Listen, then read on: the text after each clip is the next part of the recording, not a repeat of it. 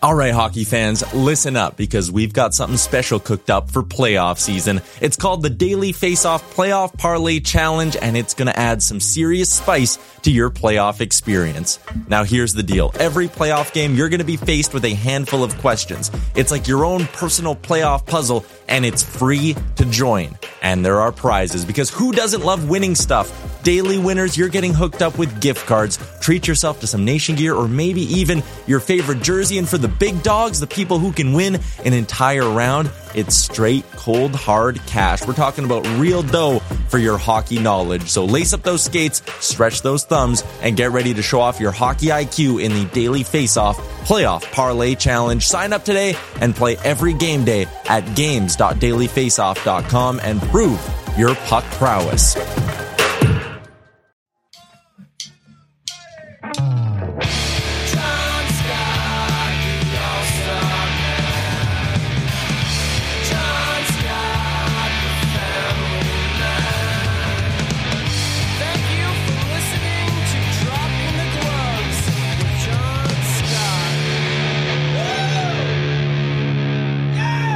Good morning, everybody. Welcome to another episode of Dropping the Gloves. Thank you for joining us. Tim, it's not often I get a player to come on the show who I, I kind of look up to, who when I was playing, I, I kind of molded my game after him. And it's it's not a stretch to say that this guy was a modern day renaissance man. You know, he he kind of does it all. He's shirking now, but he was. You want to play physical? Let's go. We'll play physical. I'll bury you through the boards. You want to score goals? All right, I'll, I'll put two or three on the board. You want to fight? I'll crush your face in. Whatever you want to do, I will do it, and I will do it better than you. Shea, Weber, better than Shea Weber. More talented, tougher. Um, a power play specialist. He's the best that's ever existed. He holds the records for most power play goals in a season with 19. I'm very happy to have this guy in our show. I was terrified of him during my playing years. I played against him many times. I watched him destroy one of my teammates in Craig Weller while I was in the press box, thankfully eating popcorn and just getting fat. Sheldon Souray is joining the show. Thank you, Sheldon, for joining us, my man. Buddy, man, I wish you were my agent. Wow, that was uh that was some crazy stuff right there. That's that came that to me yesterday. Huh? Yesterday, honestly, I was thinking about this. I'm like, Sheldon Souray. I'm like, this guy, because uh, I grew. I was just behind you. I was born in '82. I think you were born in '70-ish. Six, six, yeah, seven, six. Yeah. I was just behind you. So when I was entering the league, when I was trying to take that next step, I'm like, who do you, uh, you know, want to pattern your game after? And I was taller. I wasn't as good as you, but I'm like, man, this guy does it all. Oh, like it, literally tough. Can put points on the board. Got a cannon of a shot. Responsible defensively. Does everything. Absolutely everything. Right? Am I? Correct me if I'm wrong, Sheldon. Uh, I, I, think you are exaggerating greatly the uh, the level of skill I had, but um, it's very nice of you to say. I, you know, I tried to get better as I went along. I mean, you know, starting out, you know how it is. You you, you kind of have to prove yourself, and then guys like you come in the league, and I can't punch that that uh, far above my my league. So, you know, just it was just kind of a, a gradual progression. I think you know when I first started, I was in New Jersey, and I was I was put in a little bit of a box of how they wanted me to play, and um, and that style at that time kind of fit what I was doing. You know, Kenny Daneyko was getting a little older, and Lyle Line was getting a little older. Um, I certainly didn't think I was Scott Stevens, but you know, they needed someone to maybe take a little pressure off that. And, um, you know, I, I just, I think especially early in my career in New Jersey, I kind of accepted that. And, um, I was fine with it, you know, playing 10, 12 minutes a night, being the sixth, seventh guy and, um, you know, kind of contributing where I can. I mean, back in the day, you know, all you had to do was cross check good. You know, if you could, if you could clear the crease out, then you were doing your job. Um, but as as I started going along, I got maybe some more opportunity. I got different perspective, and um, as you know, being having to fight is the hardest job in hockey. There's just no question about it. It's just the hardest thing. Um, there's so much pressure on you, and I, I didn't like that, and I knew that there's guys like you and the boogeyman and uh, uh, the list goes on, right? McGrattan yeah. and the list just keeps going on. And um, I wasn't going to be in the league long if I was trying to keep up with those guys. So it was just kind of an evolution and and luck, you know, getting put in the right opportunities and anybody could score goals on the power play with Andrei Markov or Alexei Kovalev, you know, saucering you the puck across the across the seam. So um, I just I was a benefit of you know playing with really good players. Well, it, it's easy to say that, but there was probably 50 other guys who were put in that same spot who didn't amount to nothing. So you obviously had to have some kind of talent. But let's go back to Jersey. You mentioned they were trying to put you in a box. And I, I was in that same situation where I was coming in. I came out of college. I didn't fight. You know, I, I spent four years at Michigan Tech just working on how to make a pass and, you know, high and hard off the glass. So I, I was thrust into this role as like, okay, you're going to be fighting the toughest guys in the world on a nightly basis, like heads up, because just your size. So what box were they trying to make you put into? Because you you you had a good final season in the dub. You came in, I think you had 54 points that year. You split it between Prince George and Kelowna. So you were successful, but you also racked up 180 penalty minutes. So this wasn't foreign to you. So you're in Albany trying to work your way to the Devils. What were they trying to mold you to be? Kind of like give us the conversations that were going on between you, your agent, the coaches. Because I, I always find this interesting where you're you're a skill guy and they're trying to make you do was it you say you didn't want to, but what's going on in your head there? Well, I think you know the way that New Jersey was playing back in the day was a, a rough and tumble, simple uh, very clean defensive game. Like, yeah. uh, you know, we were happy to win games one nothing, two to one, you know, uh, get 15 shots against. Like, we're, we're kind of that kind of team organization.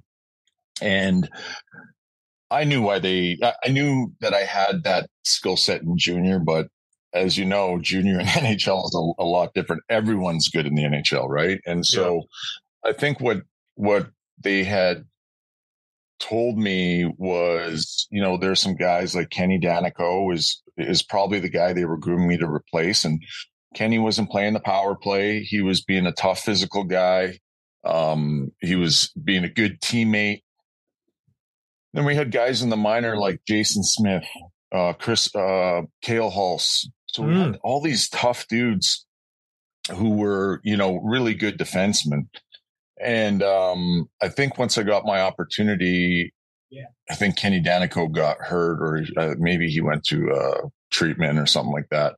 And I got an opportunity, so I slid in there, not thinking that I was going to be Scott Niedermayer. You yeah. know, I, I, so I knew I wasn't going to be playing the power play or whatever. So I think it was just, you, you know, they just had all these interchangeable parts, and the interchangeable part for me was a guy like Kenny Daneyko. So I just keep it simple uh, don't get any trouble and um, and be a good teammate was kind of the box. I feel like you know, I maybe they didn't put me in it, but I definitely wasn't thinking that I was there to do anything different than you know than that.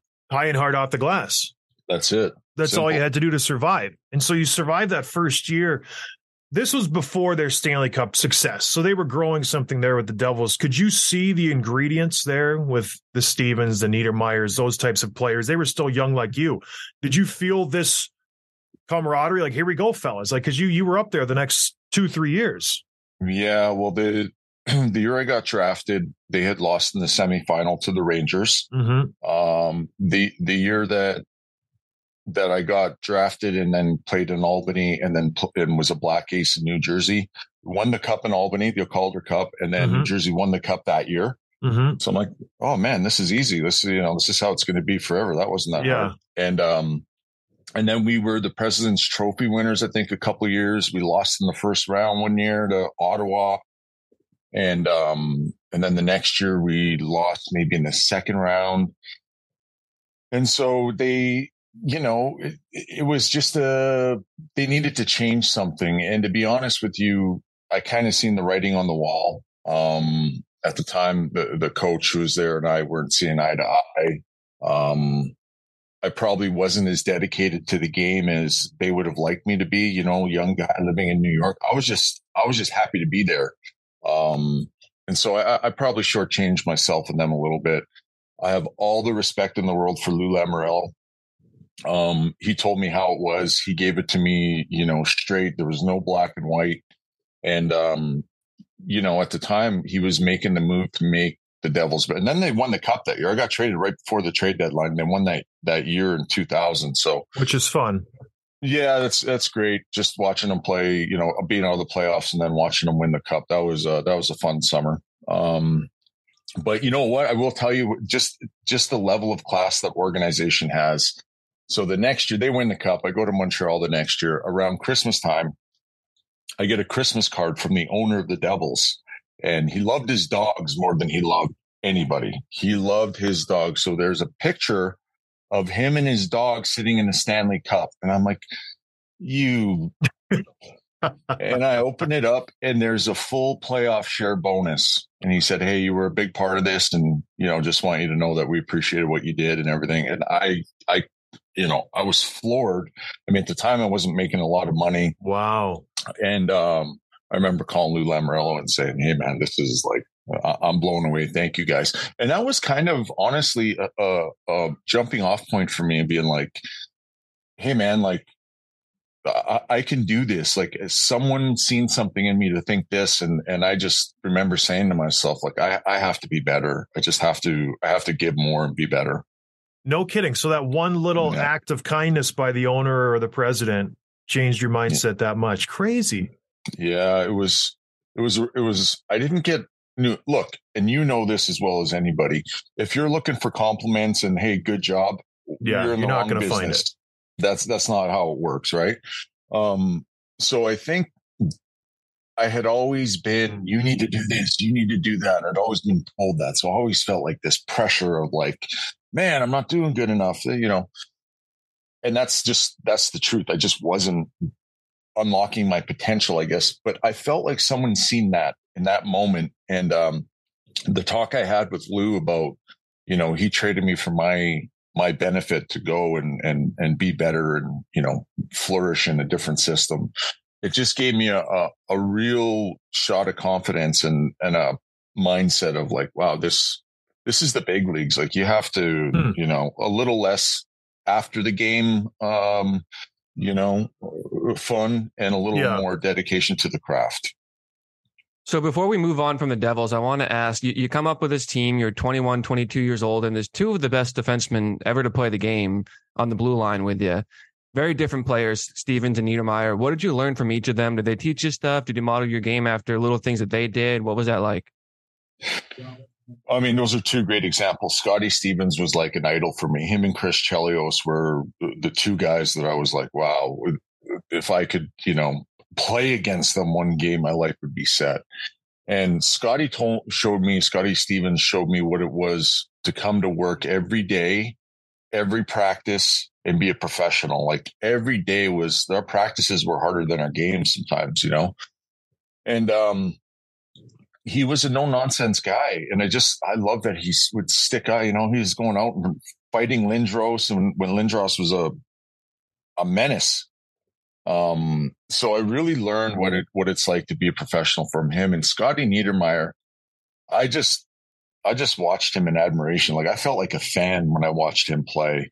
Um, just complete class, and I think what I learned from him probably is not to take everything, not everything is so, you know, those are two different guys, right? Scott Stevens is like a come to the rink. He's biting glass and spitting nails and he's just ready to go. And Scotty Niedermayer is like, doesn't have a drop of sweat on him. He just played 27 minutes and he's got his skate laces undone and intermissions. And so two very different guys, but both just such leaders. And, and the other thing those guys did, even that that whole team, that whole organization, which I s- still admire to this day, is they took care of the young guys.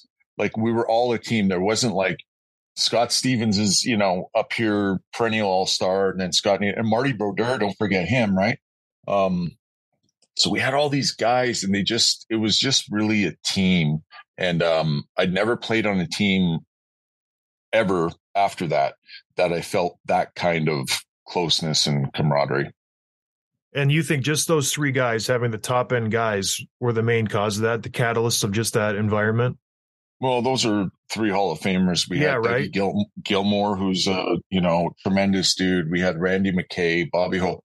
The list just kind of went on. You know, our rookies were Scott Gomez. Um, Mhm. So we we always had high character guys, and you know how it is when you're on a team like that. One bad person can spoil it, and, and you're kind of out. And uh, well, maybe I was that guy because I was out, but. Uh, but no, they, we we just had such a such a good group of guys, and for a young guy, like that was that was really a um, internship in professionalism. I was just golfing with Randy McKay last week, I think, and he was talking about that fourth line. It was like him, Holik, and somebody else. And that's when Holik was making like five five million on the fourth line, and he was putting up sixty points. Yeah, yeah, he was. That we had a just a who was it? It was Bobby, Randy, the crash line we called them. And I can't remember who the last guy was, but man, they Unstoppable. they were just so good. When that's your fourth line, when you have guys going out like that that can play, Yeah. um, it, it was yeah, we were pretty good. I was lucky. I'll to be on ignore that teams. little insult at the end there that I can play. I'll let that slide Sheldon. But um, so you, you leave the Devils. Lou does you a favor. He says, "I'm going to trade you for your benefit." Always a uh, interesting kind of thing to say from a GM because I've had GM say that to me too. It's, I'm going to do you a favor here. I'm going to you get better op- options here, opportunities. You go to Montreal. Everything's good. I was reading all the comments from the Montreal Canadiens fans. You're loved there, beloved. They loved you in Montreal. You put up incredible numbers. I'm talking like all star numbers. You're getting 26 goals, 12 goals, 15 goals. You're putting up insane PIMs. What clicked in Montreal? That did not. I'm not saying it didn't click in New Jersey. I know you say you're playing the Ken Daneyko role. You're more conservative. You're new to the league, so maybe you weren't comfortable. You didn't want to make too many mistakes. Three years into Montreal, you're all of a sudden an all star defenseman. What happened? So my first year though there was, you know, pretty pretty forgettable. Nothing we, we didn't Yeah. have a very good team and, you know, just uh kind of got through the season. My second full year there, I broke my wrist and um I couldn't get healthy. Like it just wouldn't heal. I broke the scaphoid bone, which apparently is the worst bone to to heal Okay. in your wrist. And so I was having like multiple surgeries on this. And um I just had my daughter, my oldest daughter. So this, now we're talking like 2003. And um the the doctor says, Well, you might not you might not play again. Like eh, we don't know if you'll be able to play again or not. And I'm like, Well, I'm making a million dollars. I'm spending a million too. I just had my kid. I, I, I'm going to play, right? And I was sitting in the press box one night in Montreal. There was a couple scouts down for me, and um, I was just sitting there watching the game. And I remember one guy said, I don't know who they were, but the one guy said the other, you know what Montreal really needs? They need a big, tough defenseman that can really shoot the puck on the power play. And I can, and I'm like, well, I, I can do that. Those are two easy things, right? Those are things that would come natural. That's better than a, a guy who can quarterback the power play or better than a guy who can go out there and fight all the toughest guys. So, you know, that kind of really dawned on me. And, and it was kind of those two things kind of met where I for sure wasn't going to give up on my career at that point. And, um, if I came back, I wanted to have that opportunity. So I worked my butt off to, to get back and um, you know someone gets hurt whether it's Brisebois, someone got hurt on the power play and you know we had a bunch of injuries and I think they just kind of looked down the bench and like dude you're up and um and like I said we had the, the talent we had on our power play was crazy um so much so that like I remember on, on the power play like our coach was like, Hey, if they shoot the puck down, we don't want you skating back to get it. We don't want you to handle it. Let Markov take it out. No kidding. Kovalev go, swear to God. I'm like, yeah, no problem. So I just skated up the left wing all the time. And once we got in the zone, I just switched over with Marky. So it, it, they really dumbed down my, you know, what I had to do, my, um, my responsibilities. And we just started having a little bit of luck, you know, and, and then we got a little bit of chemistry. And then all of a sudden we're like on a heater. And, um, the coach, Guy Boucher was, was taking me out before and after practices and shooting a ton of pucks. And, you know, he, he's seen something in me that I probably didn't even see in myself. And again, once I felt that, I was like, Yeah. well, I don't want to let this guy down. I'm getting a, a pretty decent opportunity here. So things just started started going well, and um, you know, I really didn't forget that my main job was to be a physical guy who could clear the front of the net and, and be a good teammate. Um, and then it just started kind of snowballing in, in a positive way. It's a, there's a few things there I got to unpack because that's crazy. First of all, that you just overhear a scout saying th- something and then it just clicks. Mm. But the big thing for me is I, I think people forget how mental hockey is and how confidence in yourself is almost non-existent in the game unless you're one of the top top guys. Yeah. Being a, a, third or fourth defenseman or a guy who's in another lineup to have the head coach spend the time and say, "You're my guy. Let's go. Let's work on mm. it." Like I'm, how much did that just boost your confidence? Because it was always there, Sheldon. Like you had an incredible shot your whole career. It's not like all of a sudden you you fire a couple more hundred pucks and it's like, oh my goodness, look what I just developed. No, you've always had it. What speak on the mental side because I think people just think we're robots, and it's just like you go out there and you do it. It's like, what's it like yeah. to have the head coach pull you aside and say, "You're going to be my guy. I'm going to have Alexei Kovalev, a future Hall of Famer, feed you biscuits, and you're going to bombs away." Yeah, you're right. You know, it's um, people really see the um, athletes and the games they play as oh god that must be so it's you guys are so lucky you're so fun right? You're living the they dream yeah. they don't see the other stuff. They don't see the hard work. They don't see the anxiety you have being a third or fourth liner or a fifth or sixth defenseman not knowing if you're going to be on the team the next. You have a bad game you, you could you could be down in the minors and you could be done you know? And so there's a lot of like anxiety. There's a lot of mental toughness. A lot of belief in yourself, exactly like you said. And once you start getting an opportunity, you don't want to let it go, right? You need to be ready for that. And um, it just it just happened that you know um, I was getting an opportunity, and I felt like someone believed me. I felt like when I got traded, someone believed in me. Um, so it was just kind of a, a little more of like hey, you know, I can do this. And and when I was in Montreal, by the way, I wasn't looking to step over Scott Stevens or Scott Niedermayer. Like I was never going to be a first or second defenseman there. I just wasn't, right? Um, yep. But once I got to Montreal, it was like I have an opportunity here to to um, change my game a little bit, and so that's just kind of what happened. And um, it, it's a lot more comforting knowing you know you're a top guy coming in. You don't have this anxiety and pressure just staying in the league, never mind um, all the extra stuff that goes into it. I don't have to tell you, right? The bag yep. skating, the the extra video, the uh, the extra weight room. It's it just is a it's a lot. So when you get an opportunity and things, I, I don't want to say become easier, but they come. It's a different stress.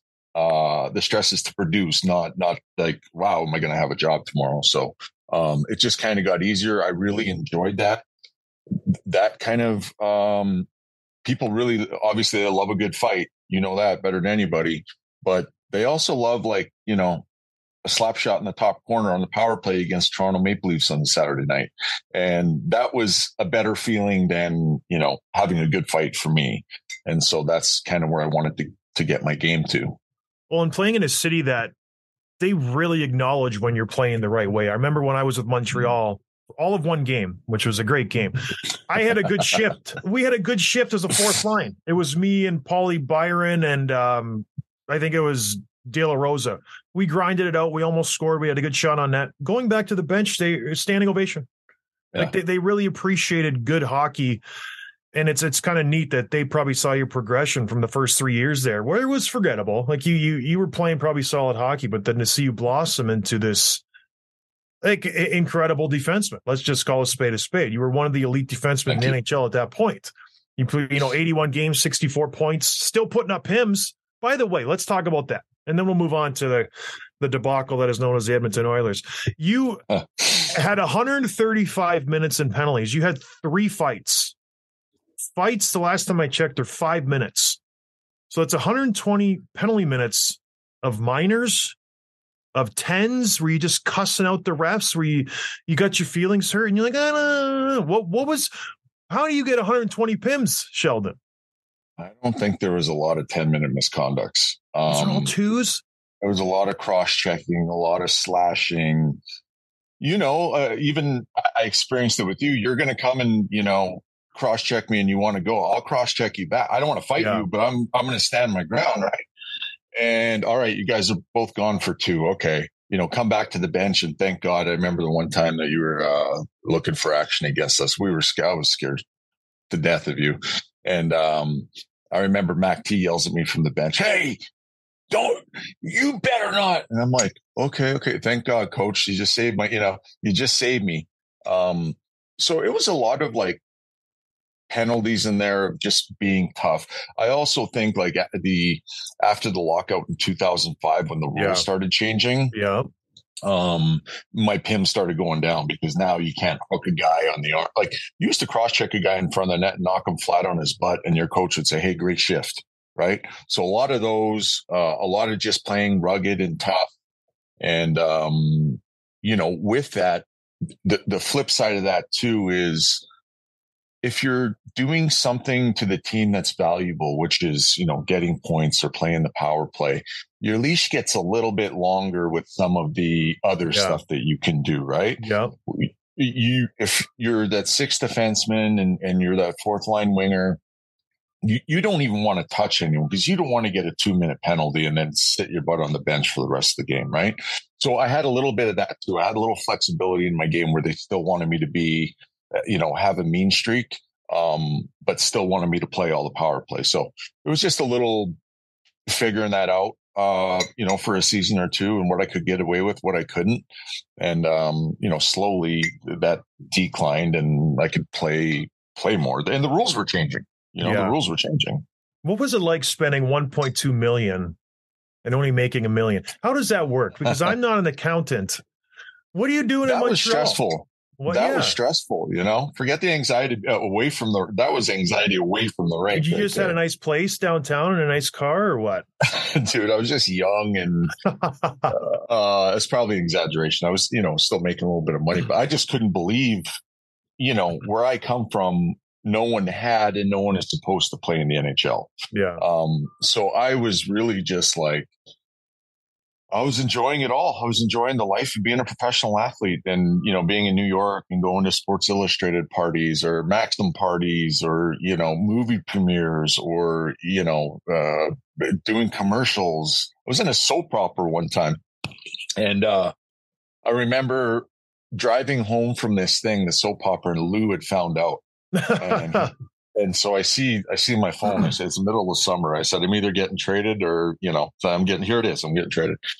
And he said, what? And, and we're talking like this is July, you know, what the hell do you think you're doing? And you better focus on hockey. And, and he dressed me down and I was like, wow, this is July. I still got, you know, two and a half months till training camp. I thought, Hey, I thought you'd be happy you have a soap opera star in your team. Never mind giving me trouble. But, um, no, he didn't, he didn't see it that way, but I had a lot of fun. I, I really enjoyed, um, the life that comes with it. You know, I mean, we, we do get treated like pretty good.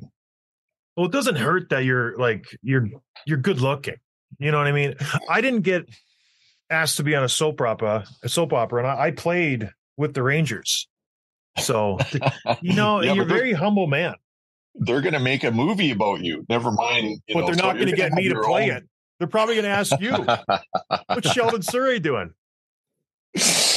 Oh man, I couldn't they, do they it. Will. It's it's too. It's just too magical. Your story. Is that why you're living in Idaho? You just wanted to step away. You just want needed to get away from that life. You know, when I retired, I mean, I know you said we'll we'll probably talk about the Edmonton thing, but when I retired, um, I was so done with hockey. I just I I, was just done. But I had already, you know, uh, I was living in Malibu in the beach um, with with Chris Chelios. We became good friends, and okay. you know, um, I had I met Wayne Gretzky through him, and I was playing on the Oilers at the time, so kind of developing a little rapport with Gretzky. And he said, "Hey, you got to go check out Idaho. This is like 2010, 2011."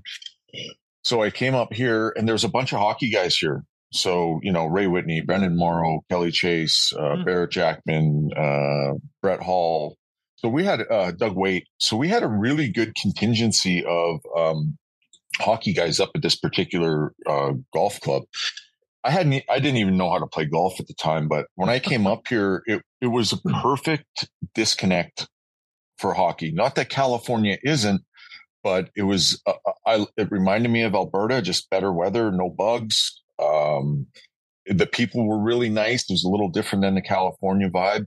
And I just loved it. I, I've always felt like Idaho is home for me.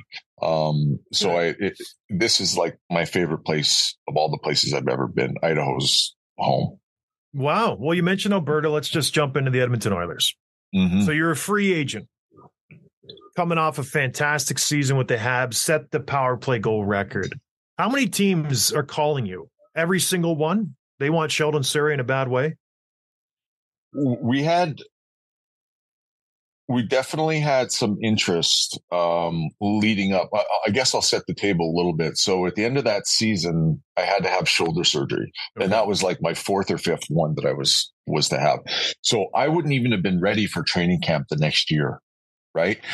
Um, and so leading up to that, like free agency, not that there was a lot of teams that could call you before, but my agent said, Hey, we've, we've done, talked to this team and that team, and you're probably going to have to go in and get a physical. Well, I wouldn't have passed the physical at that time because I just had shoulder surgery. Okay. This is like end of May, mid to end of May.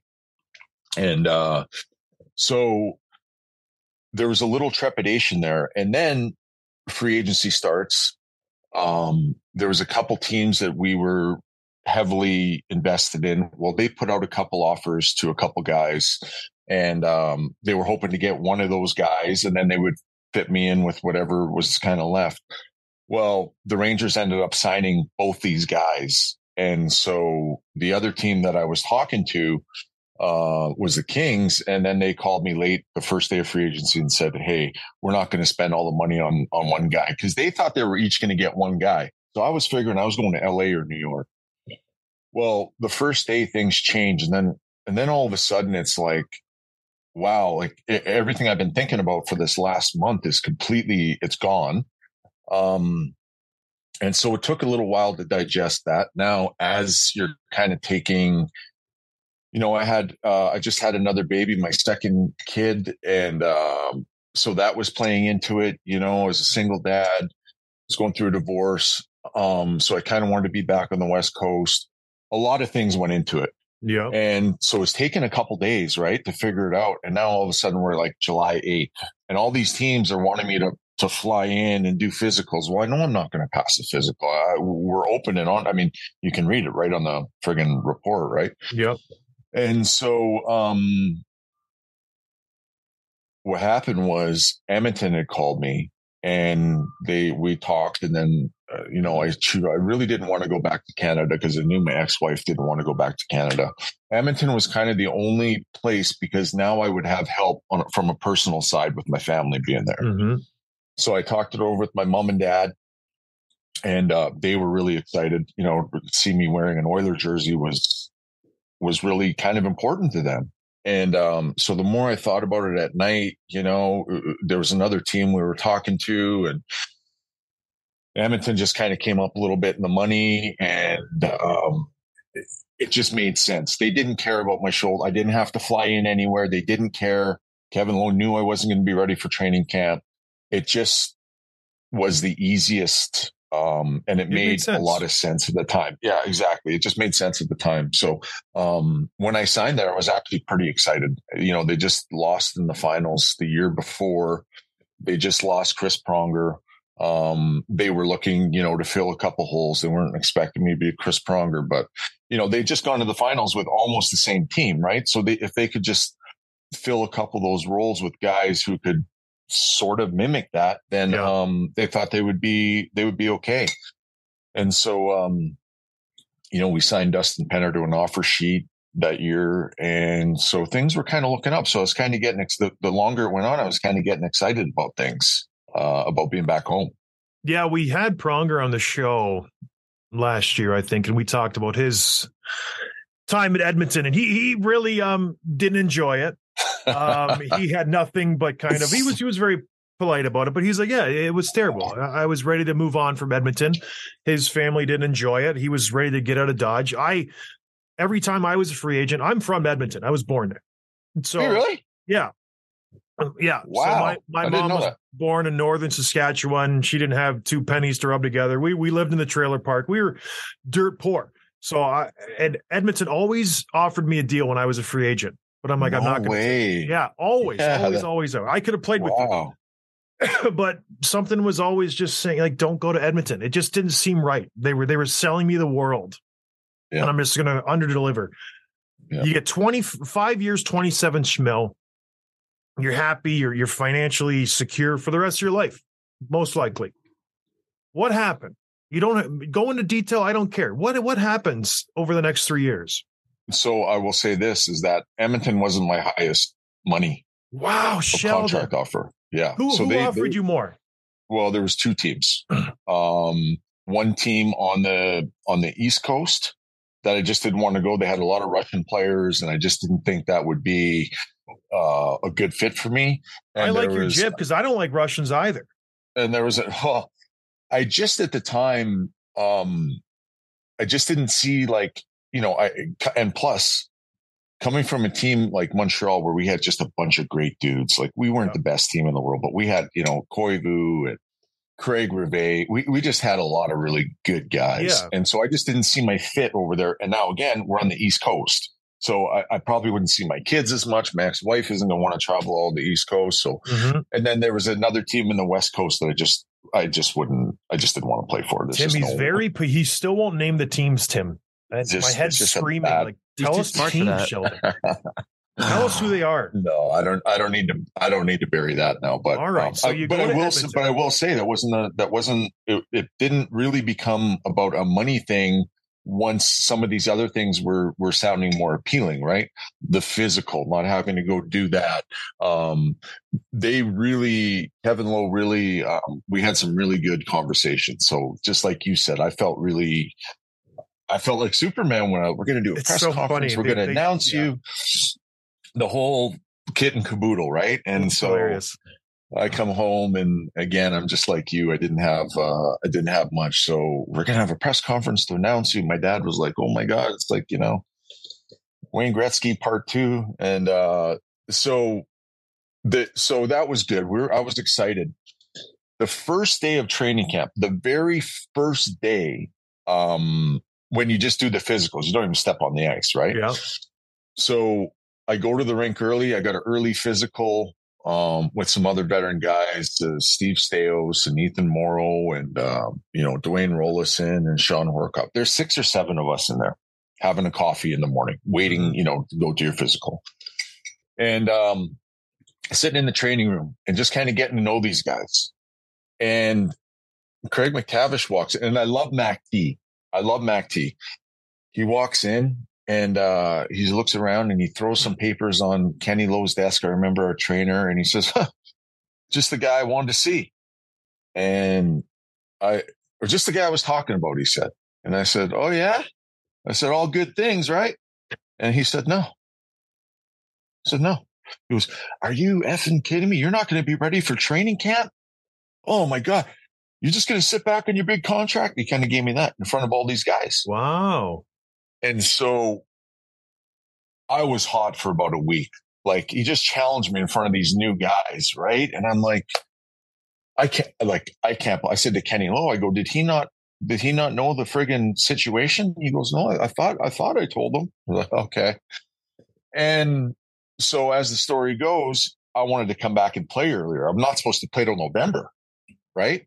At the earliest, late November. And so now I'm skating. Now I'm shooting pucks and now I'm doing everything that I shouldn't be doing. Yeah. And, um, I came back that first year and I, I came back early. I played six games. I get in a fight and, and blow my shoulder out again, you know? And so I missed a lot of that first season. So that was kind of my welcome to Edmonton bit. And I don't think it was Matt. Like I said, Mac T. I love Mac T. I think he's a high, high character guy. I think it just probably got put on his lap that I wouldn't be ready. And uh, he didn't know. Right. And, and so that kind of goes with the communication, I think, of the whole. It kind of explains the organization a little bit at that But time. just just contrast that to Montreal having Guy Boucher saying, "We believe in you. Take your time. Let's work on your shots. Let's work on you. You'll be a better player." You come here, you're their guy. You know, Yeah. you're the five and a half million dollar guy, and you have the GM screaming at you before the physical. Yeah. Well, he was our coach, but but That's uh, right, your was coach. Oh, even worse. he was the coach. So he came in and he did that. And like I said, I it got my um, hair on my back to stand up pretty quick, and it, it stayed that way for a while. And so as I'm hurt, you know, that first year, um, we're playing in that old Northlands Coliseum, Rexall, I guess you played there. It's a Um, dump. Yeah. It was a dump. It was the worst place in the league. I had had conversations with Kevin about um, the standard in Montreal. As you know, you've played there. The standard Mhm. is as good as anywhere in the NHL, maybe the best. Um, so, as I told you, I had these two small kids. Well, we didn't have a wives' lounge. And so I was making these suggestions like, hey, you know, why don't you take a, a, a thing where, because you know how you have to walk through all the people who are drunk to get out to the rink? Yeah. Like you have to you have to walk Yeah. through these people who are yelling at you, Souray, you bomb and whatever, right? And, and my kids got to sit in that with my with my ex wife who's already hating life, uh, not the easiest you know person to get along with at that time. And so I said I, I made these suggestions, and uh, finally I was told to shut up, you know, and quit being a silver spooner, and I was making enough money and yada yada yada. You are We a silver park- spooner. I, Yeah. I was, yeah. I, I got put in my place, and you know, you know how you have to um, walk out after the game to that little ramp. Up and it the was all the- yep. It's all the Oilers cars, so it's minus fifty out, and you're you got to I got to take two small kids and and get in this uh, Ferrari. car that might start. Might no, it was a Ford truck with a bunch of windshield chips because there's nothing else that's going to friggin' work up there. And so my truck might start after the game, and so I suggested, hey, why don't we hire a couple kids? Start our cars when the game's over and they can just pull in by the bus or at least get our cars warm. Yeah. Well, how are we going to do? How are we going to organize that? I go, I'll tell you what, my two cousins, if you give them a ticket to the game, they'll do it for all of us. Like it won't cost us a thing. No, just stick to, just stick to what you know. Okay. So that's kind of what I was going through the, you know what I mean? Like that's Yeah. kind of the experiences I was having one after another, one after another. And, um, and then the next year I got healthy and, you know, w- w- did our thing and, and um, so that's that was three years. Next year had a fine year. Um, the end of that third year, um, well, the beginning of it, I think it might have been the opening game or a couple games and We're playing Calgary. I'm going back for an icing. Uh, me and Jarome Iginla are skating back. Who I love Jarome too. Classy, classy dude. He goes to poke for the puck. He catches my skate. I go on the end boards. I get a concussion. I miss like a couple months. hmm Now, I don't know about you because I think you're a smart enough guy and, and you are a very, um, you, you don't have to be told what to do. Mm-hmm. I've never had a coach tell me to go fight somebody. I, I just have never had that. Like, hey, Yep. you know, you guys, if you and, and Weller and Boogie get out there and they put me out there, uh, they're not telling me to fight. I know what the situation I is, know what's right? up. I mean, Yeah. right. We're not stupid. And so I came back that year in January or February, January, I think, and we're playing Calgary. We're losing 5 1 after the, you know, second period. And I'm going out, walking out the tunnel, and I'm the last guy to go out. And uh, Tom Renney kind of pulls me by the jersey and goes, Hey, if you want to get even, now's the time. and I was like, Okay. So I went out. Uh, I said, Jarome, we got to do this. He goes, Yeah, well, okay. I, I don't even know why we're fighting, but okay. And I ended up breaking my hand. And so all this stuff is going on still with Edmonton, right? All these things of like being a silver spooner and da da da da da. And um, so we, I, I, I'm living in LA. I have a place in LA. Olympic break is coming up. Mhm. So I say, hey, I want to go back to LA and have someone who's done this surgery a million times at Kerlan-Jobe or wherever to do this surgery. They say no. No, you're doing it in Edmonton. And at that time, the CBA hadn't changed where, you know, we had a right to a second opinion. It was like the team had the whatever the team says is what you do. You're under contract. Mhm. Okay.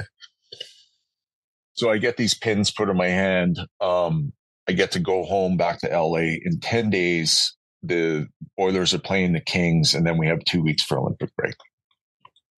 I see this doctor for LA, uh, and he says they didn't put, you know, a certain kind of cap on those pins. So, like, the pin isn't, they were getting stuck in my skin. No like, kidding. didn't put that. Yeah. So he's like, oh, that's that's kind of weird. And so we'll do that. We're going to put these caps on. Like something seems pretty simple, right? I'm like, ah, basic, know, yeah, whatever. basic. So Olympic break goes on. I'm coming back to. Um, I got to go back to Edmonton. The team's in Nashville. We're going on a road trip, so they leave a couple days early. I got to go back because I'm getting close to being cleared by the doctor. So I got to meet a doctor in Edmonton. So I get to the airport. Now, the day before I'm flying back to Edmonton, I'm in the shower and I look down on my hand and these pins are sticking out two inches from my from my skin. Like they're sticking out of my thing. So I'm like, oh, that's weird. So I just push it back in like a hot knife through butter. It doesn't hurt. I don't even feel it. It's like I didn't even think anything of it. So a couple times during the day, these pins are coming out and I'm pushing them back in. I called the doctor. Hey, I got these pins coming. Well, you're coming in tomorrow. You know, I'll see you tomorrow. Okay, good. So the next day I go to the airport and um, I check in. I, I just have a, a, over the shoulder bag and I check in and I go to sit down in, in the airport lounge and I can't put my elbow on the, my elbow kind of hits the armrest. And I look and my elbow is kind of swollen like a golf ball. And I go, I don't remember doing anything, but whatever, right? On that flight now, I'm I'm getting sick. Like I'm starting to get sick by the time I got off that flight, I couldn't lift my arm. That's a, about a three hour flight. The trainer meets me at the airport. He has to take my, my bag off the, uh, off the conveyor belt because I couldn't lift it.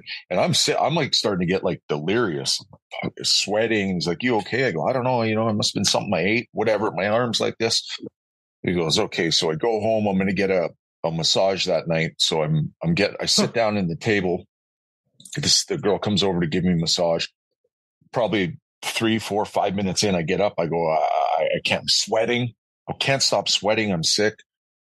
That night, I take a blanket and I put it over this this heater, and I'm I'm shivering. And I called the trainer and I said, "Hey, dude, no, I, I didn't call the trainer. I called the doctor. I said, "Hey, I, I'm really sick." He said, "Well, can you drive yourself to the hospital?" I said, "Yeah, I think so." So I called my dad right? And my dad, he lives 45 minutes out of town. He comes and gets me. I go to this uh, this clinic. The doctor meets me there. Well, I got a staff, I got a really bad staph infection. He's so I got an ambulance. The ambulance now takes me to the U of A hospital. Now I'm in the ICU for four days. Holy moly. I got a, a bone and a blood infection, and they're talking about amputating my hand. They have to recut my hand open they cut my from my middle finger down to, to, to about here at the end of my palm on both sides.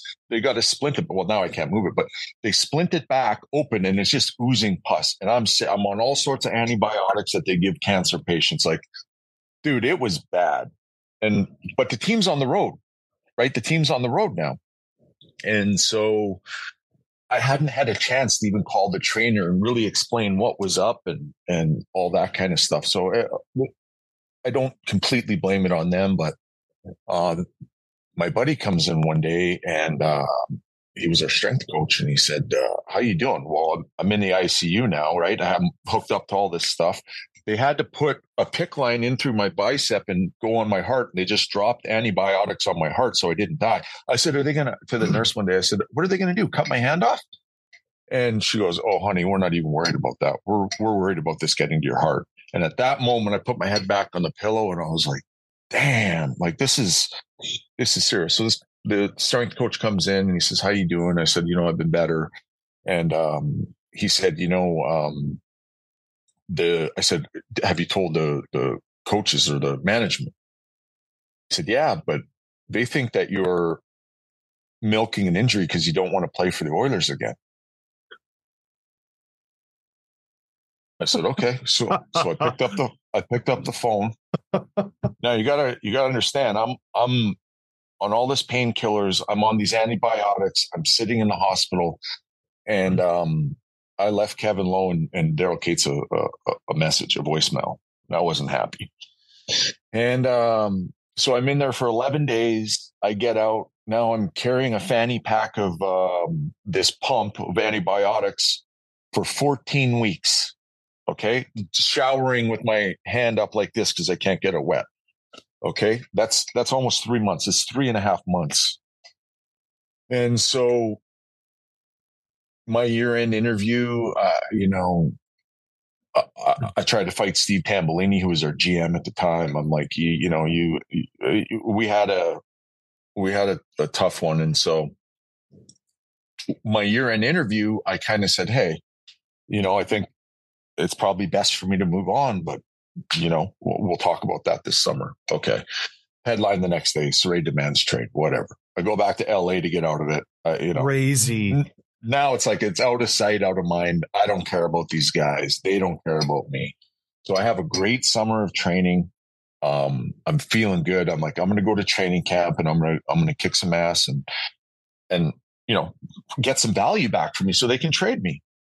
Obviously, there's no going back after that. We weren't going to, you know, shake hands and sing kumbaya and, and yeah. going to move on. I, that was, we, we, we kind of were crystal clear. So I go back to Edmonton you know how you skate with the team a couple days before yeah. training camp and you kind of get back to it. So I, I go and I skate and flying out there, you know, couple goals. I'm feeling, I'm, I'm like, I have, I'm ready to go now. What are the guys saying on your team? Because obviously are, are like, is Tambellini and Lowen talking to them and be like, sure, he's ditching us. He, he wants to leave. Sheldon's just, uh, he's checked out. What, what are the guys saying in the room? No, the guys knew what, what happened. And, okay. you know, the, the guys knew what was happening. They all came to me and said after I, you know, did that interview at the end of it, hey, you know, uh, at the end of the season, you know, whatever I said, you know, me and management were just, yep. I don't see it working out, whatever. The guys were all, oh man, that's, you know, that's great. And thanks for sticking up, you know, and the training staff and yada, yada, yada, yada. No problem, boys. And then I sw- this is a swear to God, this is a true story. So Pat Quinn calls me in his office and we have a conversation. He's like, "Hey, man, I completely get it. Um, if you want to go somewhere else, you got some family stuff and whatever." He goes, "I think you guys have the right to." To, uh, to make those things, I appreciate you. You know, you playing hard for us and whatever. Yeah, Pat, thanks. He goes, and good luck with everything. Well, now I'm sitting in the training office to get my exit physical. And I, am looking up at the TV and he's giving a press conference saying, if we don't want guys here that don't want to be here, they can get out of town. I'm like, wait a minute, dude. I was just in your office 10 minutes ago and that's not the conversation we had. So now I'm like, whatever, whatever. So the guys were fine. And yeah. when I came back, the guys, you know, like I said, I was, I was ready to go. I was in great shape. The guys were like, you know, I can't believe we're, you know, let's get a good start. Just a normal shit. Yeah. So my agent calls me that night and he says, uh, Hey, we got some news for you. And I said, Yeah, what's that?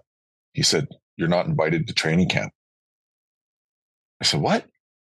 He's like, Yes, Steve, uh, Tambellini called and said you're not invited to training camp.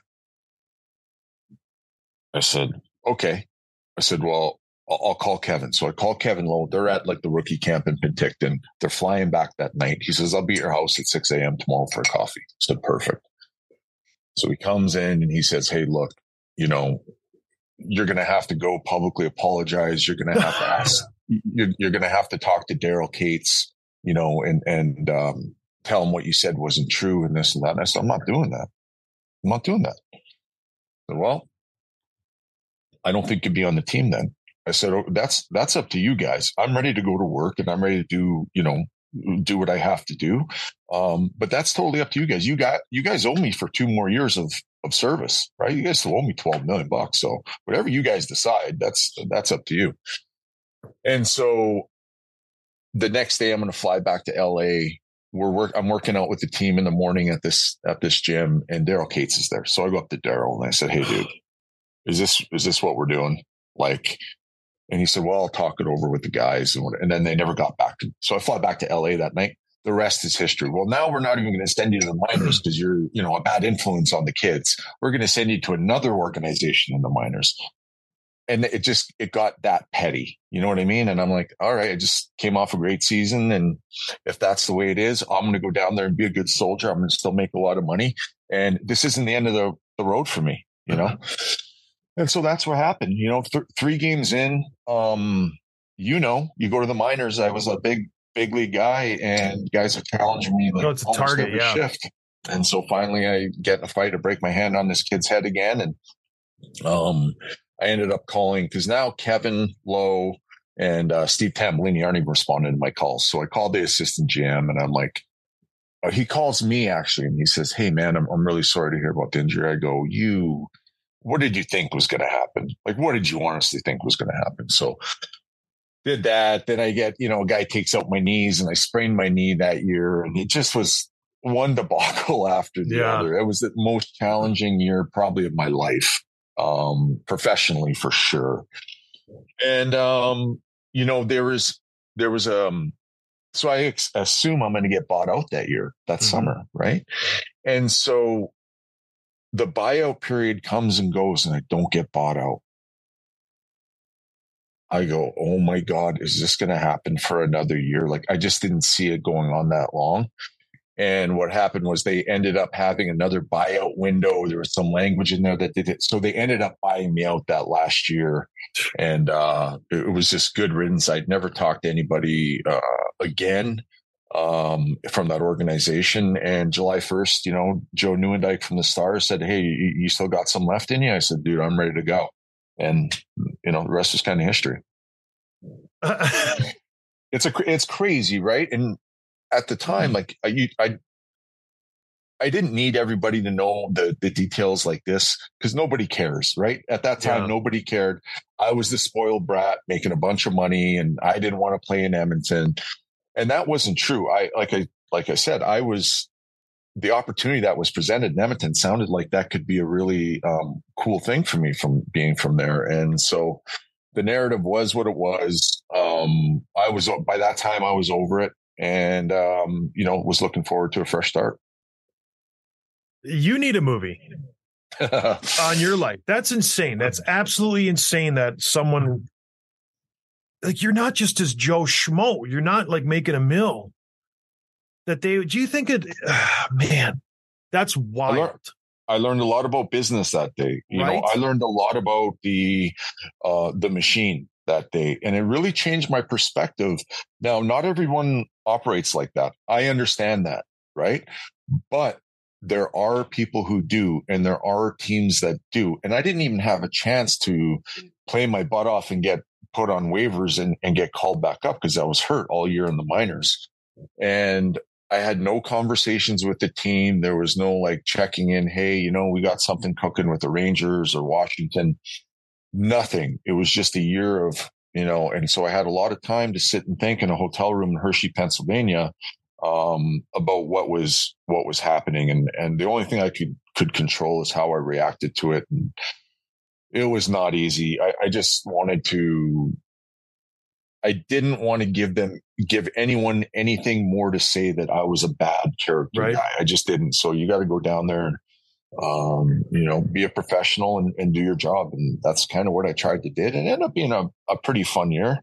Um, wasn't ideal, but you kind of make the best. Still playing hockey, yeah. Uh, still making a lot of money in the minors, and um, you know, I didn't have to dress up for games. I was wearing a tracksuit every day. So, you know, there were some benefits. No escrow. No escrow. Yeah. Which was great. I the yeah. same thing. I got sent down to Newfoundland when they were trying to annex me to not go to the All Star game. Not quite the same, but similar. Where they're like, "Yeah, yeah. AHL, we don't want you." I, as you're yeah. saying all this stuff, these stories about Edmonton and how it's just this a little dysfunctional, and Prongs said the same thing. It got me just. It, it just solidifies that it's a trickle down effect. You could have the best team in the world, you could have the highest payroll, multiple first overall picks, and you're still going to suck because you have a dysfunctional president. Your yeah. GM doesn't know what he's doing. The whole staff is just it just doesn't work. Whereas you go to New Jersey and you have something that works. The president, the GM, the captains, everybody, it, it, it's just completely different. And it's just obvious. Like Edmonton, you didn't have bad teams. You didn't have bad players. It was just dysfunctional. The little things. weren't the worst. You know, there's another thing that happened. I actually, I'm just thinking about when you said this is uh, Edmonton had an alumni night. And so they invited all the players who played for the team at one point, one game or a thousand games, you know, mm-hmm. everybody mm-hmm. from Gretzky all the way down. And um, I get a text from, it was either Ethan Moreau or Steve Staios. And they said, Hey, you coming to the alumni game, uh, alumni night in Edmonton for the home opener? Yeah. I said, What's that? And they're like, dude, everyone got invited. Check your email. So I text the PR guy and I say, Hey, is this, is this happening? He said, yeah. And I said, Oh, I, I didn't get anything. He goes, yeah. And I go, Oh, okay. Like, okay, dude, every alumni, Pronger, you know, everybody. And uh, it was just kind of the pettiness that it went to. I will say this before you move on from this is that the Oilers played the Vegas Knights. I live in Vegas in the winters now, right? And um, I hosted um, a couple guys for golf, Kenny Holland and Keith Gretzky and their assistant GM and, and Stevie mm-hmm. Staios, who's working close to Ken Holland. And they just ooze professionalism. Kenny yeah. Holland is, you know, right up there with Lou Lamoriello, I think, in the way that uh, the way he does things and the respect he has league wide. And it really restored a lot of faith back in the Oilers and the way he talked to me. And, and, um, you know, he wasn't there for any of it, but at least I had a better feeling that the Oilers are, um, are in good hands. They're in good hands. They got an owner who's an idiot, but they have a, they have good people in place. And, um, you know, I think their window, they have the two best players in the world. So their window is now, but you still, there's a, there's a level, and I know you've dealt with it for many years is it, it, there's just an obvious level of professionalism from the guys who are really respected to the guys that you just are forgotten. Yep. And you avoid. I, I yeah, I, I said it for years. And one of the reasons I didn't sign there was it was just, since the old boys club. They're like, well, these guys won multiple Stanley Cups. They must be good at, you know, hockey yeah. and management and stuff. It's like, no, you're not. That doesn't translate yeah. with everybody. So yeah. crazy, crazy Sheldon. Yeah, buddy. Yeah, it was uh it was an interesting time, you know. I, I've I've experienced the highs and the lows of it. Also, that was probably one of the the biggest things for me during that experience is it really deflated my ego. It hurt at the beginning thinking that I would fake, you know, uh, not wanting yeah. to play to get traded. But um, it was really it it was a real um, blow to my ego. Like, how could they do this to me? Which again is what I just said. It really gave me a perspective on the business side of things. I'm not that important. If they're going to do this to me and make an example of me and not care about, you know, tens of millions of dollars, you know, what are they going to do the next guy? And so, um, yeah, it was, it was really humbling and, um, you know, but as low as that was, you know, the second free agency opened, you know, I was having a conversation with Joe Nieuwendyk. So again, someone believes in you. And I said, mm-hmm. yeah, I still, he goes, you still want to play? And I said, let's go. Hell yeah. And, um, and, that was it. And so he, so I got that opportunity. And for that, I'm thankful because I would have hated to go out the other way, you know? It's funny. Uh, before this interview, the last kind of interaction I had with you was when you played for Edmonton, you beat up Craig Weller and you used a weapon on your hand. We don't want we don't have to get into it. Um, you were just absolutely it was really, really egregious. But um I I, I was like trying to I wanted to rip your head off. And the yeah. whole team did. Yeah. You yeah, you had your hand injury. You came back and you had the plastic sheathing on your left hand. And you just dropped bomb after bomb on Wellesley's face with this basically it was like, have you seen Thanos? It was a Thanos metallic hand that he was using. Oh to, to, boy! But he, it's all, it's all fine. I, what I, a homer! What I'm happy homer. to, uh, to kind of put those thoughts aside. You're actually a pretty nice guy because I was like, this, this, this is a cheater and he's trying to injure people, but it's nice. It's nice. A silver yeah. spooner what, what, I'm a silver spooner. I'm a bad Cheater. teammate. I don't Terrible know if you remember. Weller didn't play that much that that game, and no. in the third period, I had a giveaway. You guys ended up scoring. Now it's three one. Yeah, and so he came out and and he said, "You're ready to go?" And I go, "I didn't know you were playing." And he gives me the the stick in the groin. Yeah, and I go, and then they it was a false drop the puck, so we kind of squared off. Yeah. And then we and then Ethan tried to jump in, and that like, which was funny. Know, and you're like, it was kind of. I'm like, no, no, I got, I got the. You got Scott. I got this guy here. Oh, you gave me to Ethan Moreau. I would have beat that guy's doors off, but that's fine. Did you ever get suspended for that or anything come of that or no? Because I know you had to tell your case to whoever was the yeah safety people. The, the NHL. Well, I I played in the All Star game not long after that, and I had a meeting with um uh Bettman, Daly, and uh what's the guy Campbell? Uh he Colin. was in charge of the Colin, Colin Campbell. Campbell. Piece of garbage. And, Anyways. Yeah, so they asked me about it. I showed him it was a, a wrist guard that I had that went through my hand and it kind of came around my wrist. Like I was saying, I had that scaphoid injury, so I had Mhm. to play with it. Yeah. Um, and then they seen it, and I'm like, you know, it has nothing to do with punching a guy, you know. And but they but they did say, and it was one of the things that actually happened when I fought Iginla. They did say if you're going to get in a fight, take it off. And so I never got suspended for it. Um, they just said, you know, if if you're going to participate, um, take it off. So there's no. So It doesn't do anything but take it off. That makes sense. Because it was a weapon, Sheldon, animal. Oh, I would have needed. I should have put him on both hands if that was the, you know, if that was. I should have just fought you. You should have fought me or Boogie. Yeah, good one. That would have been, you know, the manly thing to do. All right, Tim. Tim likes to do a little rapid fire. We can wrap this up. We've been keeping you a long time. I know you probably had wrestle a bear in Idaho or something, right, Tim? Yeah, so just uh, five or six rapid fire questions here. Um, is there anyone in the league today that reminds you of a young Sheldon Souray? Hmm. Hmm. Hmm. in the league that reminds me of a young Sheldon Souray. I don't watch a ton of hockey, but I like this kid from Las. Um, he plays a little bit of a rough and tumble game, and and he can shoot it. I think he's a good teammate. I like watching him. He kind of catches my eye when I watch him play. Um, I, I think he's a much better player than I was, but there's not a lot of guys who that that I know of who really play kind of the you know, there's no Scott Stevens really in the league anymore. I, I don't. If there is, maybe you guys could name A guy I- I- who's similar but doesn't have your offensive upside is Jacob Trouba, who goes out there Oh, yeah. lays the meat. Like he hits, but he doesn't have your offensive upside. So I would see a Yeah. guy who potentially could be, but he, he had fallen like a Rasmus Ristolainen potentially, but he's not as good as you were. Yeah, there's, you, you were a rare breed. I think he was a little more. You know, it was also for me, and I like that you said prongs. Like, man, there was a lot of guys who were doing that job. Shea Weber, Zdeno Yep. Chara, Chris Pronger.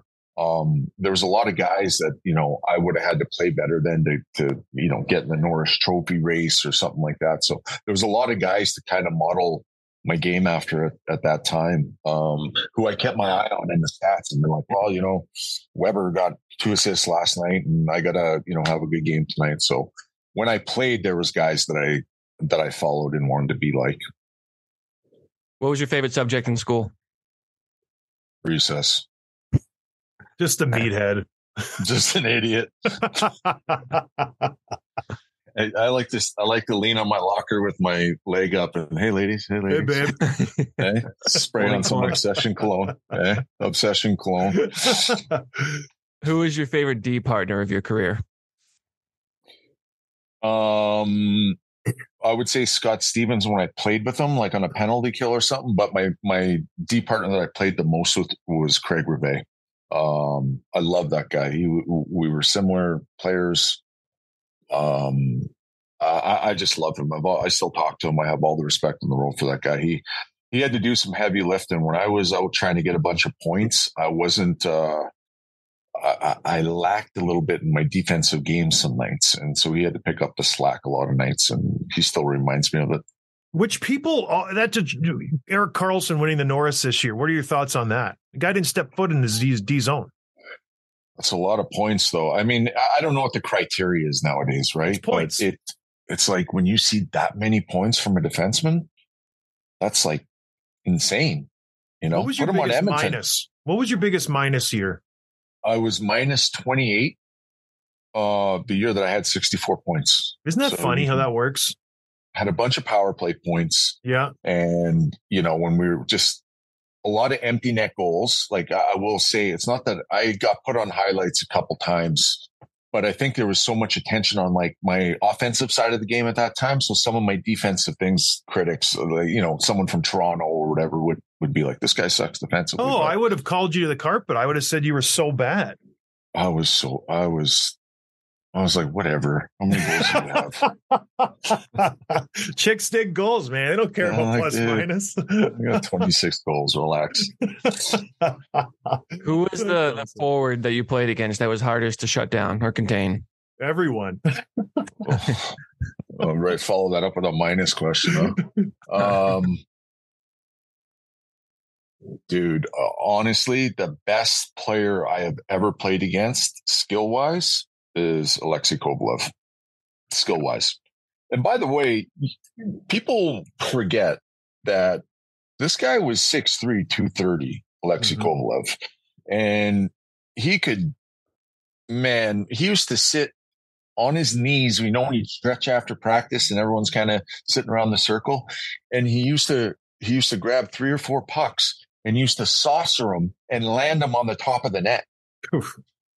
You know, on um, on his knees, dude. It was, I, you know, I would say that he made me a better player just in, just in practice. I would say that he was, you know, the problem is some nights you just didn't know what you were going to get. And maybe that could be said about all of us, but um, he's definitely the most talented guy I ever I ever played with or against for sure. I was thinking about that when you were talking about Niedermayer and Stevens and stuff. People see what they do during the games, but I I got the possibility, the option to play with Keith a couple games and Brian Campbell and stuff. And these guys, they're good on, you know, on game day, but in practice, that's yeah. where you really see how good these guys are. Like every yeah. pass is on the tape, everything is crisp. They don't mess up. It's crazy. So yeah, I can't yeah. imagine playing with Kovalev. High tempo. I will say that it was uh, my last exhibition game, my first year. We're playing in the the Rangers in the Garden. It's uh, Gretzky and Messier on the team, and it's a preseason game. And so um, they come down and whatever two on one. Gretzky passes to Messier in the net, and so I'm sitting in MSG and I'm looking at the the thing up up top, the you know the the the screen, and um, it's like Gretzky to Messier, and I see my number on there, and I get walked, and they score a goal, and I get the tap on the shoulder. I look back, and it's it's Larry Robinson, our D coach, and he said, "Hey, hey, the game's right out there."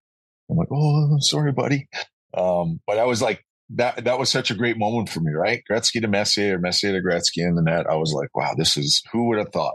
Who and Larry Robinson, one of the best coaches ever. That guy's ever. I had him in San Jose. He was such a nice guy. He's the best, especially the guys like us. Yeah, he was awesome. awesome. All right, Tim. Sorry, I, am hijacking your rapid fire questions here. Go ahead. Two more questions. Two more questions. We, we've joked about this already, but if there was a movie made about your life, what actor would play you? Oh, what actor would play me? Well, I would probably like Jason Momoa to play me.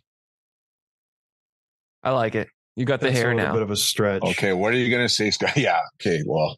Well, someone thinks he's for someone you? who's so humble, for someone who's so humble to say that, I'm like, easy, pump the brakes here. Like, you know what I mean? Who's that guy, Tim, in the heist? He's Jonah the guy. Hill. I want Jonah Hill to play play me. No, the, there's a guy who looks like you. He he's in the heist where him and Denzel Washington. I can't think of his name, but for me, they uh, you know who wanted to do it was Wolverine, Hugh Jackman, but we couldn't make the schedules work out. Oh, really? Yeah. Wow. So I don't. Know. Oh, yeah. You get. Yeah, yeah. You guys look a lot like each other. Same height. You're, you're a real like great eight. guy. This this will be the last time. last I would, I, Hugh Jackman. I would have Barrett Jackman play you. Gosh, what? This is my show. You know what I mean? This is not this how is this fun. is supposed to this go. This is fun. You guys need another co-host? I'll do no, this every don't. week. Let's go. No, we don't need any of this crap. Every guest lately has just been roasting me. Are you friends with Ryan Reaves from Vegas? I love guys... him. I love Revo. He's I, another a-hole. Of that. Yeah, yep. He uh he's a beauty. You, that was a great interview. It's so fun when you can do things like this. Like I, I will say, you guys have an awesome podcast you know how it is. It's really fun for us to be able to come on here and have a little personality and be able to talk to you and uh, like we trust you with what we're going to say. Yeah. And um, it's just fun that people can kind of show their personality because for a long time you couldn't. If you showed personality as a hockey player, um, it meant you were selfish. And, and it's uh, good that you're coming on our the the shows lately, our theme has been the most um, overpriced players and the worst contracts ever given out. So you you and Ryan were kind enough to come on during this segment of the show, which is great for you guys. You know, yeah, hats off to you because it it takes a big man to say, you know what, I, I didn't live up to my contract, right. Sheldon? Yeah, and you know what? I don't care. I'm sitting in Idaho right now. Some of that money that you know Um, hey, I get you, you, you, what do they pay you? Whatever you're, whatever they think you're worth, right? So that's I just, right. Uh, every I contractor, wish. all those good years I had, if you go back and look, they were all contractors. And uh, you know what? I wish I would have signed at Edmonton because I could have got like if you're on the power play in Edmonton, I could at least been second unit. I think that um, you and Steve MacIntyre probably would have Oof. played. You guys would have switched off depending on depending on the night who we're playing. He would probably play if we needed someone faster on the forecheck. You'd probably Stop. play if we needed some block shots. I uh, listen. I had this argument with a lot of players. I was just surprisingly fast in on the forecheck. I was always first guy in the puck. Yeah, yeah. You were. I actually had. It, all kidding aside, I, I, did have a lot of respect for you because you worked on your game. Um, you played hard. You weren't a bully. Um, you know, you're pretty honest. And I always appreciated that about some tough guys, right? There's some guys who go around and, you know, Darcy Hordichuk would always and I just had no respect for the guy. They try to as embarrass a player. You. Yeah. Yeah, exactly. And you know, if I don't want to fight you, you're not going to stay on me and you know, and and I always appreciated that um about you. And I really honest while you're giving me so many compliments, I guess I'll I'll return it to you. Um I really did love how that all happened with your year with the All-Star game and you still have to go out and play it. This is what people forget, right? The, the mm-hmm. story is not already written. You still have to go out and play and you have to score a couple goals and you have to do your part. Um, when you get there and you're with the best players in the world, you still have to make it that fairy tale. And you did. So I'm happy for it. I still have to go out and go top shelf on yeah. uh, Braden Holtby. You know what I mean? It's just. Yeah, no, I, uh, trust me. I do know. It's a All tough right, job. One more, Tim. Let's get this guy out of here. Last question. We have a lot of young kids that listen to the show. What advice do you give them about becoming a better hockey player? Well, if it was my own kids, I would say try every sport. Um, don't you don't need to play hockey every day of the year. Um, you can try other things. I think that playing baseball made me a better hockey player, hand eye, swinging a bat. Um, it it got me out of thinking hockey all the time. I think that some parents now it's just hard. It's it's a lot of pressure on kids to always be so intense at 10 or 11 years old, um, even younger, to just have a one track mind.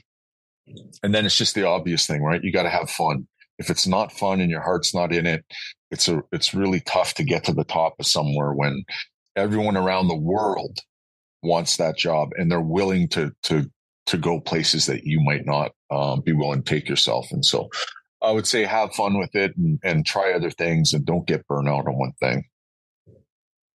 Great advice. Renaissance man in every sense of the word. Intellect, just brute strength. Sheldon Souray, thank you for joining us, man. This was a pleasure. I hope you enjoyed it. All kidding yeah. aside, you're a great dude. This was awesome. Thank you, brother. Thanks for having me on. Tim, thanks, man. You, you do a great coming. job carrying this show. Just one. I try. Someone's got to do it. You know, not easy. On that note, right, thanks boys. for joining us. Yeah, thanks everybody. Have a, Have a good day. Cheers. See you, See you boys. Thanks for listening to Dropping the Gloves with John Scott, a member of the Nation Network of Podcasts. Subscribe wherever you get your podcasts from to never miss an episode.